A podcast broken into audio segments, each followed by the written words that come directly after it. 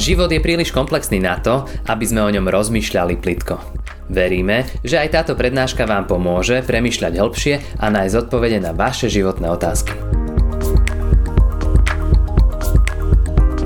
Milé sestri a milí bratia, možno, že ste počas týždňa, keď ste chodili po meste, po Žiline, tak, uh, tak ste stretli s takou zbierkou, ktorá bežala počas týždňa. Myslím, že Liga za duševné zdravie a bola taká zbierka na viacerých miestach, takí mladí, väčšinou študenti, zbierali peniaze na podporu, takéto aj možno billboardy, alebo teda biltény, informácie dávali. A to bolo zaujímavé pre mňa, lebo človek si vlastne uvedomuje, že naozaj toto je dnes veľká téma. Duševné zdravie je veľká téma. A čo je zaujímavé, že aj v tých eh, modlitbách, ktoré máme v informačnom liste, modlitby eh, každý týždeň za buď nejakú oblasť vo svete, za nejakú krajinu alebo za nejakú situáciu, tak vlastne práve tento týždeň sa celý globálny svet modlí za duševné zdravie ľudí. Celá zem. To je veľmi zaujímavé, že práve v tomto týždni bola aj táto zbierka v Žiline, v modlitbách máme modlitby za duševné zdravie.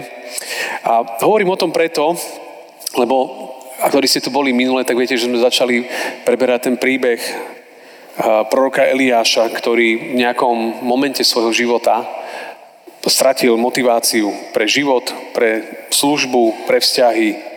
A minulý že sme o tom rozprávali, že, že sme ho nachádzame, keď utekal pred jednou kráľovnou Jezabel do púšte a vôbec nebol v dobrej životnej kondícii. Jeho psychika bola na dne.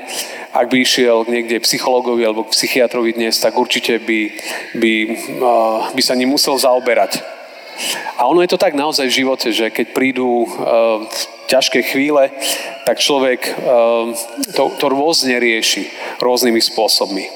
Eliáš utiekol preč od všetkých. Zostal sám. Doslova osamelý v púšti.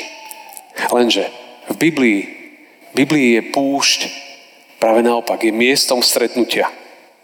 Stretnutia so samým sebom, stretnutím s Pánom Bohom a možno aj stretnutím s, s pokušeniami so zlom.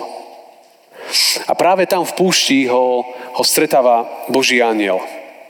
A ho nenecháva len tak sa utrápiť. Prichádza k nemu, tak to bolo v tej prvej časti, dáva mu jedlo, dáva mu, aby sa napil, a potom um, Eliáš má priestor, aby sa vyspal. Zrazu také obyčajné základné veci pre život. Preto, lebo potom mu aniel tlmočí jednu dôležitú vecu. Vstaň a jedz, lebo máš ešte pridalekú cestu pred sebou. To je úžasná veta. Vstaň a jedz, lebo Pán Boh s tebou neskončil. Tvoj život má veľkú budúcnosť. Má veľké smerovanie. A to je evanelium. A my sme nazvali tú sériu, že reštart tvojho života začína dnes. To bola vtedy prvá čas a dnes druhá. Poďme sa pozrieť, ako pokračoval ten reštart, lebo je to taký proces. Budeme čítať z prvej knihy Kráľov z 19. kapitole, verše 8 až 14 a oni znejú takto. Vstal teda najedol sa a napil a posilnený tým pokrmom putoval 40 dní a 40 noci až na Boží vrch Choreb. Tam vošiel do jaskyne, kde aj prenocoval. A hľa zaznelo k nemu slovo hospodinovo. Čo tu robíš, Eliáš? A povedal, príliš som horlil za hospodina Boha mocnosti, lebo Izraelci opustili tvoju zmluvu, zbúrali tvoje oltáre a tvojich prorokov povraždili mečom, takže som zostal len sám. Teraz dokonca siahajú na môj život, aby mi ho vzali. Na to povedal, výjdi a stoj na vrchu pred hospodinom. A hľa hospodin išiel vedľa. Strhol sa mocný a silný výchor, ktorý rozrážal vrchy a drvil brála pred hospodinou. Hospodin však nebol vo výchre. Po výchre nastalo zemetrasenie, ale ani v zemetrasení nebol hospodin. Po zemetrasení prišiel oheň, ale hospodin nebol ani v ohni. Po ohni zašumel tichý šelest. Len čo to Eliáš počul, zahalil si tvár do plášťa, vyšiel a zastal pred vchodom do jaskyne. Vtedy zaznel hlas. Čo tu robíš, Eliáš? Odvetil. Príliš som horlil za hospodina Boha mocnosti. Lebo Izraelci opustili tvoju zmluvu, zbúrali tvoje oltáre a tvojich prorokov povraždili mečom. Takže som zostal len sám. Teraz siahajú aj na môj život, aby mi ho vzali. Amen. Toľko je slov z písma. Milé sestry a milí bratia, na, na začiatku tohto príbehu Eliáš sa ešte nachádza na mieste, ktoré sa volá Beršeba.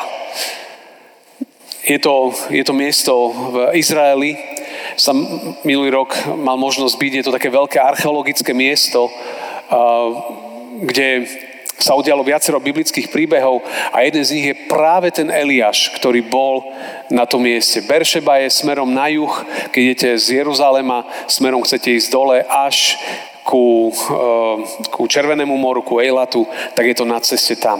A práve Beršeba a skôr to mesto okolo je práve aj od včerajška a dnes, keď vieme, že, že vypukol ten veľmi, ďalší veľmi vážny konflikt vo svete, a to je práve izraelsko-palestínsky, kedy tie vojenské teroristické organizácie Hamas vlastne zautočili včera a už to každý registrujeme na, na ľudí, ktorí žili v pohraničí a na vojakov. Čiže veľmi vážna vec.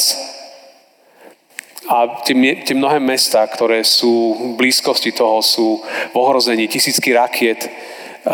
To, sú, to sú veľmi vážne veci, ktoré sa dejú okolo nás. A Eliáš je práve na mieste, ktoré sa volá Beršeba. Inak v Biblii tam napríklad to bolo miesto, kde chcela zomrieť ešte jedna žena. Volala sa Hagar. Ona chcela tiež zomrieť jedného dňa, lebo, lebo musela odísť z domu Abrahama a Sáry a si myslela, že to je jej smrť. Ale Boh mal pre ňu plán, Boh mal pre ňu cestu. Takže to bola tá Beršeba, tam, kde bol. A aniel mu hovorí, vstaň, lebo pre tebou je ešte ďaleká cesta. Ešte Pán Boh s tebou neskončil. A my vieme, že on mal putovať medzi niečo medzi 300-400 kilometrov, mal ísť ešte ďalej. Preto sa potreboval najesť, preto sa potreboval vyspať, preto sa potreboval napiť, aby bol pripravený na to, čo bolo pred ním. Ale zdá sa, že bol pripravený. Téma aj dnešnej nedele je, že poslušnosť lásky v liturgickom kalendári. Eliáš bol poslušný. Je to zvláštne, lebo Boh iba povedal, že je pre tebou ešte ďaleká cesta. On nevedel, kam má ísť, čo sa má diať. A vieme, že v akej bol životnej kondícii. A napriek tomu, napriek tomu Eliáš poslúcha. A vykročil tak trochu možno, že pre neho až do neznáma. Putoval na to miesto 40 dní. Niektorí hovoria, že tá trasa sa dala prejsť za 20. Trvalo mu to dlhšie. Čo aj rozumieme. 40 dní. V Biblii číslo 40 je častokrát miestom transformácie, premeny. Po 40 sa niečo udeje, teraz nemyslím iba roky, ale dní 40 dní bol Ježiš na púšti. 40 rokov potom Izraelci putovali. 40 je veľmi, veľmi dôležité v Biblii. A on kráčal. Iba poslúchal Pána Boha. Niekedy v živote nemusíte mať jasno. A možno ho tak ani rýchlo nebudete mať. Ale človek, keď dôveruje, že Pane Bože, Ty vieš o mojom živote, tak môže kráčať dopredu. Aj keď nemáme ešte všetky odpovede. Boh zobral Eliáša a zobral ho do pohoria Sinaj, kde je vlastne aj, aj kopec Sinaj, alebo aj Choreb, tak to máme nazvané v Biblii. To je miesto, kde minulý rok sme tam boli s manželkou v rámci jednej takej cesty. A je to fascinujúce miesto, ktorý ste mali možnosť byť v Egypte, v stredisku Sharm el Sheikh a, a na Sinajskom polostrove, tak odtiaľ sa dajú ísť tie fakultatívne zájazdy, cesty hore na Sinaj. To je fascinujúce miesto, ten kopec, odtiaľ máte výhľad na celú krajinu, je, je to vysoko a, a tam vlastne on mal ísť. Na to miesto, kde sa mal stretnúť s Pánom Bohom. Sinaj je miesto, kde, kde v starej zmluve Izraelci dostali 10 Božích prikázaní. Pod Sinajom sa Mojžiš stretol s Pánom Bohom pri horiacom kríku. To sú veľmi významné miesta, či Beršeba, či Sinaj. To boli vždy dôležité miesta pre, pre život Božieho ľudu. A teraz tam prichádza a tam je jaskyňa. A v tej jaskyni sa rozhodol, rozhodol prenocovať. A tam ho chcel stretnúť Boh.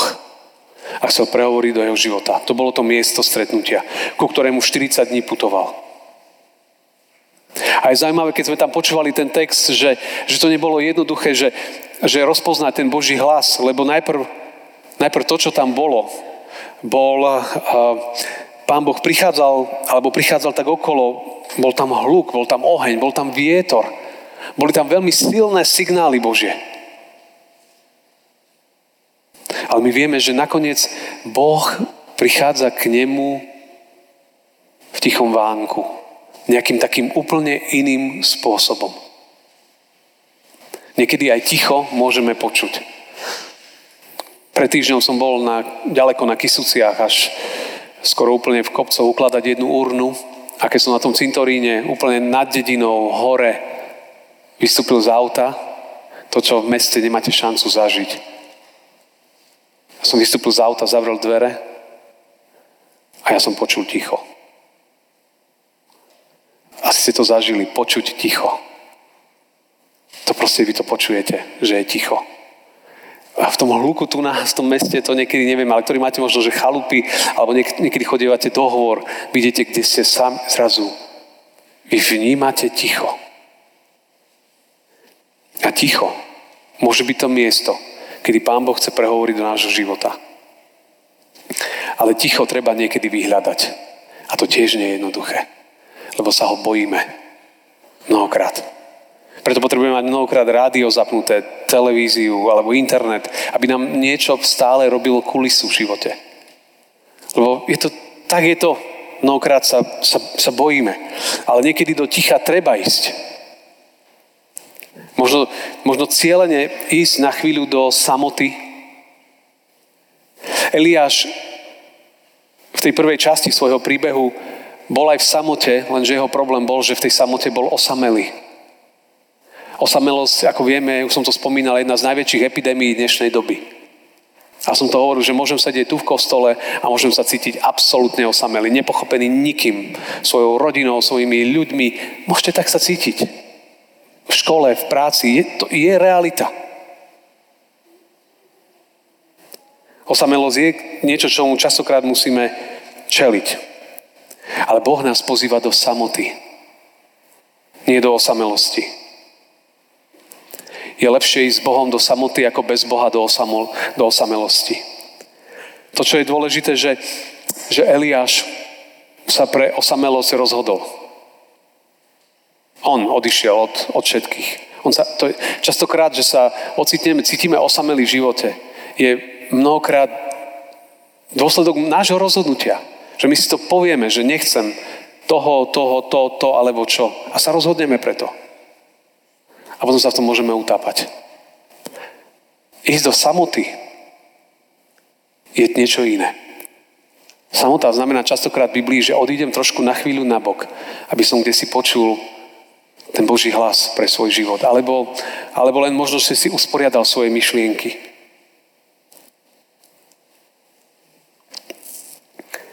Dnešný sekulárny svet tomu rozumie. Netak dávno som pozeral dokument o Bill Gates, teda bývalý šéf Microsoftu, tak on má jedno také pravidlo o svojom živote. Vždycky na začiatku kalendárneho roka odíde na týždeň na chatu, vezme si knihy a je sám zavretý mimo signálu, mimo všetkého. Týždeň iba kvôli jednej veci, aby tam čítal. A to hovorím nie o, o nejakom náboženskom človeku, hovorím o sekulárnom človeku, premýšľal, uvažoval nad tým, aby, ako má ísť firma, život a tak ďalej. Fascinujúce. A tak premýšľa, plánuje rok, možno aj svoj, aj svoj život a tak ďalej. Lebo vie, že to je dôležité. V našej církvi sa začalo nedávno organizovať dni ticha. Pre farárov, aj pre nefarárov. Aj nefarári sa na to môžu prihlásiť. Máme takú jednu organizáciu v rámci církvy, ktorá, ktorá tieto veci zabezpečuje. Na to sa môže človek prihlásiť, aj vy. A chcete niekedy zažiť nejaké dve, tri dní v takom možno, že tichu, trošku si možno ten svoj život reštartovať, pozrieť sa, sa na veci. Je to veľmi dôležité. Tento rok som natočila jedno video pred Veľkou nocou o, o tichej modlitbe alebo o modlitbe bez slov. Môžete si ho pozrieť na YouTube kanály nášho zboru. A možno, že praktizovať vo svojom živote niekedy aj modlitbu ticha. To znamená, nemusím nič hovoriť. Len možno odídem niekam na chvíľu do samoty a som tam. A len sedím a som v tichosti pred Pánom Bohom. Ja viem, že niekedy sa môžeme v živote môže byť sami, keď nám napríklad niekto zomrie, alebo, alebo nám proste odídu ľudia z rodiny, zostaneme sami doma. To je realita, ktorej čeli mnoho ľudí. Ale pamätajte, že to je realita. Ale stále máte možnosť kam ísť, do spoločenstva, do cirkevného zboru, niekde na nejaké stretnutia. Osamelosť je vždy, že sa preto rozhodnem. Že zamknem za sebou všetko a zostanem mimo ľudí. A to nie je dobré. Denné stíšenia mnohokrát pomáhajú k tomu, aby sme možno sa na chvíľočku v rámci dňa zastavili, tak ako Eliáš. Pán Boh ho zobral nabok, aby sa s ním stretol. Prečítať si Bibliu. Mnohí to robíte. Ráno stanete, možno si prečítate tesnú bránu. A zaspievate si nejakú pieseň. Pomodlite sa možno modlitbu zo spevníka. A to je to. To je to, čo ani neviete, akú, akú dôležitosť robí v živote. To ani nemusíme vidieť ale veľmi to pomáha. Úžasným ďalším dárom sú napríklad otvorené kostoly. V našej evangelickej a protestantskej tradícii je štandardne, že počas týždňa máme kostoly zavreté. A v katolickom prostredí je to iné, tým, že sú omše každý deň, ale je to aj systémové trošku riešenie, sú kostoly otvorené denne. Viete, keď idete niekam, vymýšľam, do nejakého mesta, prehliadku mesta, v zahraničí, alebo ja neviem, tak viete, že miesto, kde sa dá ísť niekedy sadnúť, je čo? Je kostol. A ho nájdeme a ideme si na chvíľu sadnúť. Možno len máme unavené nohy, alebo si len ideme sadnúť do ticha. A tam sme. A chvíľočku vnímame to, čo sa deje. A je to, je to veľmi, veľmi dôležité. A my to chápeme, že ku Pánu Bohu sa môže modliť kdekoľvek. Pán Boh nie je viazaný na konkrétne miesto. Ale tie kostoly majú veľkú symboliku. Preto sa aj my stretávame. Majú veľkú symboliku a veľký význam. A ja sám som si to uvedomil, pred pár rokmi som bol v Barcelone a jeden večer som išiel na takú ešte prechádzku a som si sadol do jedného kostola, ktorý bol otvorený. To bol 9 hodín večer. A som tam sedel a bez toho, že by som niečo organizoval, tak zrazu sa tam udialo niekoľko zácných vecí v tom kostole, ktoré ja som potom sám pre seba tak nejak rozpoznal, že ako keby taký Boží hlas do môjho života. A mi to veľmi pomohlo nasmerovať možno aj svoje premyšľanie na niekoľko rokov ďalej. Je to, je to veľmi úžasné. My sme boli teraz na, s našimi e, dôchodcami na výbornom výlete útorok Myslím, že skvelý výlet a sme boli v Svetom kríži aj okrem iného v kostole.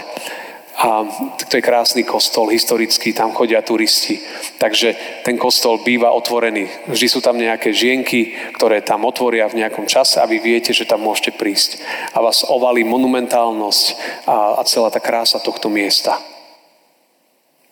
Ale sú tam, takže aj u nás v našom prostredí to tak býva. Ale možno, že Kebyže aj my sme niekedy, možno aspoň na hodinu, niekedy denne mali otvorený kostol na chvíľu, že vieme, že tu človek môže prísť, si sadnúť, len sa stíšiť, to by bolo výborné. Ak dochodcovia rozmýšľate, čo robiť občas, tak možno to by bola taká jedna cesta. Ale jednu vec chcem určite urobiť. V stredu 11. je výročie nášho kostola. V budúcu nedelu budeme mať pamiatku posvetenia chrámu. Ale túto stredu kedy budeme mať 87. výročie, tak od 12. do 1. bude kostol otvorený. Je čas obeda, ja viem, mnohí ste v robote, v práci, v škole, je to OK, ale možno niekto v stredu o 12. môže tu prísť. A si len sadnúť a sa len stíšiť. Ja tu budem celú tú hodinu, ak bude niekto chcieť prísť, sa pomodliť, môže. A môžeme tu len sedieť v tichosti. Túto stredu od 12. do 1. Možno, prečo na obed? Počuli sme aj novozmluvný epištolický text. Peter sa išiel na obed pomodliť na strechu. Čo sa stalo? Pán Boh prehovoril. čas obeda, môže byť aj takým momentom, že človek sa na chvíľočku zastaví a vníma, vníma Boží hlas. Alebo niečo iné ešte. Existuje jedna vec, ktorá sa volá, a v našej tradícii možno nie až tak známa, sa volá stácio. Alebo inými slovami, sveta pauza. Tá duchovná disciplína v dnešnej dobe znamená, viete čo? Znamená jednu jednoduchú vec. Že prídem do kostola skôr, ako kostol začína, na to, aby som sa na chvíľočku stíšil a pomodlil. To sa volá stácio. V našej evangelickej tradícii to poznáme z minulosti tiež. Častokrát a hlavne vy starší ste chodívali vždy do kostola trošku skôr, ste si sadli, možno otvorili spevník, pomodlili sa a tak vnútorne samých seba pripravovali na to, čo sa má udiať na bohoslužby, na stretnutie s Pánom Bohom. Stácio je takáto vec. Nič nové neobjavujeme. Niečo, že sa vedome rozhodnem, že prídem do kostola pár minút pred začiatkom, možno, že si len sadnem z toho ruchu rána a sa stíšim. Lebo niekedy, kým sa nám naladíme na to, čo sa deje na službách Božích, tak už si podávame ruky. A je záver. A preto je dobre predtým na začiatku trošku sa stíšiť. Stácio sa používa aj vtedy, napríklad keď sú ľudia zaneprázdnení, že majú veľa stretnutí alebo schôdzok, tak medzi nimi, že sa na minútku zastavia, ale si prečítajú nejaký žalm. Alebo len vyslovia jednu modlitbu. Že nie, že bežia z akcie na akciu, ale medzi momentmi a stretnutiami len vyslovia možno, že tichú modlitbu. A viete, čo to urobí? To môže urobiť rozdiel vo všetkom, čo robíme. A nás to môže utišiť. Podľa nejakých štatistík viac ako 77% ľudí je viac ako vystresovaných, je prestresovaných, ak to tak nazvem. Na základe rôznych vecí. A to, čo sa potrebujeme učiť v tejto dnešnej kultúre, je vedieť sa, vedieť sa stíšiť a zastaviť. Ako môžeme mať sveté pauzy vo svojom živote? Ako ich vieme dať do každodenných udalostí? Ja som, bratia a sestry, teraz spomínal niekoľko vecí, možno takých praktických, ktoré môžu nám pomôcť k čomu? Aby sme trošku spomalili a aby sme ako Eliáš v jednom momente mohli počuť Boží hlas. Lebo to je najdôležitejšie pre náš život. Lenže, lenže potom musíme byť pripravení na niečo iné ešte. Na to, že budeme sami so sebou A môže sa ozvať naše svedomie, ktoré sme úspešne počas týždňa ubíjali. Alebo sa môže ozvať ten Boží hlas, keď si prečítame nejaký verš z Biblie. A toho sa niekedy človek bojí, ale je to dobre. Eliáš tam prišiel úplne utrápený a sa vraciam k príbehu. A Boh mu položil iba jednu otázku. Čo tu robíš, Eliáš? Čo sa deje v tvojom živote, Eliáš? A pán Boh mu nepoložil otázku preto, aby zistil, že ako sa má Eliáš, aby zmeral jeho teplotu. Pán Boh vedel, ako sa má. Ale že by Eliáš si uvedomil, že čo sa deje v jeho živote. A je fascinujúce pozorovať, ako, ako Eliáš potom vyplavuje svoje vnútro a hovorí, tam, on ťažké veci hovorí. Povraždili ľudí, utekám, zostal som sám, som horší, ako moji otcovia. No úplne taká, taká depresívna vlna. Ale niekedy to treba. Lebo keď v sebe držíte mnohé veci, jedného dňa vystrelíte vtedy, keď to najmenej chcete. A vystrelíte na ľudí, na ktorých najmenej chcete vystreliť. Ubližíte sebe a ubližíme aj ľuďom okolo nás. Boh sa nás pýta, že ako sa máš, čo sa deje v tvojom živote, možno aj v týchto chvíľach. A je úžasné, že on, on dovoluje Eliášovi vyplaviť svoje vnútro. A robí to dvakrát. Nič mu nehovorí. V Biblii častokrát pán Boh kladol otázky. Už sme to hovorili veľakrát. Pán Ježiš položil stovky otázok, aby tým ľuďom pomohol sa posunúť. A my vieme, že dobrá otázka robí zázraky. A Eliáš mohol všetko povedať, čo prežíva. A to je cieľ možno aj tých tichých chvíľ, že ja poviem Pánu Bohu, čo ma trápi, čo prežívam. Dám to zo seba von. Úprimne v srdci. A verte mi, že niečo z vás odíde. a niečo nové vás a naše životy naplní. Lebo Pán Boh chce, aby sme boli uzdravení, očistení, premenení. Som bol včera pozrieť na týchto najnašich priateľov Dobrom pastierovi večer, majú také chvály tiež raz za mesiac. A, a jedna z tých skvelých vecí, o ktorej my sme tu už rozprávali aj skôr, že tiež keď máme aj my tie chválové večery, je, že, že, že ponúkať ľuďom priestor na príhovorné modlitby. Že ľudia môžu prísť sa pomodliť za niečo, čo v sebe nesú. A ja si myslím, že takúto kultúru by sme mohli vybudovať aj medzi nami. Že, že keď ťa niečo ťaží, keď prídem do kostola, tak možno, že po kostole nemusím s tým odísť, ale možno, že môžem prísť za farárom alebo za niekým a pomodliť sa. Iba to, možno, že iba povedať, že pomodli sa za mňa, mám ťažký týždeň. Viete, ak by to pomohlo životu mnohokrát? Už sme to aj tak skúšali, ale potrebujeme sa to znovu a znovu učiť.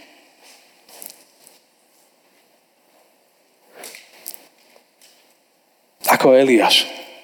Mohol vypovedať a verte mi, že mohol odísť ľahší z toho stretnutia vnútorne. A tak premyšľajme aj my, že čo nás vedie k tomu, že chodívame sem do kostola. Čo sú možno veci, ktoré možno my v našom živote horlíme ako Eliáš a nám spôsobujú problémy. Sme ochotní Pánu Bohu naozaj úprimne povedať, čo nás trápi. Dokážeme si nájsť čas na ticho, Máme ten svoj choreb synaj miesto, kde sa stíšime? Čo vlastne nám dnes Pán Boh hovorí aj tu na, na týchto službách Božích? Milé sestry, milí bratia, v závere iba chcem znovu sa vrátiť k slovám pána Ježiša, ktorý povedal svojho času. Poďte ku mne všetci. Nie iba niektorí, ale všetci. Všetci, ktorí prežívate vo svojom živote čokoľvek aj komplikované a to je možno odsudzenie. Možno je to hriech. Možno iné veci. Pán Ježiš to všetko vyniesol na kríž. Bolo zaplatené za nás. Jeho krv obmýva všetky hriechy, všetkých nás. Keď človek k nemu prichádza v pokáni a dáva mu svoj život, zrazu nachádza nové odpustenie, nové zmierenie. A zrazu odchádzajú úzkosti, zrazu odchádzajú všelijaké iné veci a život to naplňa niečím iným. Niečím, čo, je, čo, čo vonia nebom. Len treba prísť, hovorí, poďte ku mne všetci. Tak to je, bratia a sestry, pozvanie aj, aj tejto dnešnej nedele, tej druhej kázne, ktorá nás hovorí, že ako Eliáš sa stretol s Pánom Bohom a Pán Boh ho sa s ním cez otázky ho viedol cez tú jeho životnú situáciu. Hľadajme aj my vo svojom živote aj, aj priestor na ticho, na zastavenie. Pán Boh chce niečo dobré do našich životov priniesť a povedať každému jednému z nás. Amen. Ďakujeme, že ste si túto prednášku vypočuli do konca. Modlíme sa, aby ste boli inšpirovaní a povzbudení. Ak máte nejaké otázky, napíšte nám správu na Facebooku, Instagrame alebo hoci aj e-mail. Projekt Chcem viac už viac ako 10 rokov podporujú ľudia z celého Slovenska. Pridajte sa k ním. Aj vďaka vašim darom a modlitbám môžeme prinášať každý týždeň dobrú správu, povzbudenie a inšpiráciu tisíckam ľudí nielen na Slovensku. Ďakujeme.